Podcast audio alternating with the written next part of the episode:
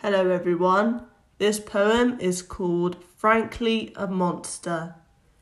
I seize, I stare, I hit, I kick, I grab, I tear, I groan, I stomp and moan. I can't control, monster there. When I stand crying, pulling hair, I punch, I crunch, I franken, I reel, I trapped in sorry ordeal. I not me, I something else. I cannot help. Limbs have mind of themselves. Don't be scared, don't run away. I not lick this all time, every single day. But if you hurt me, don't blame me for body. I promise I no hurt nobody. It fights its own. I hurt alone. I sensitive soul, but monster at home.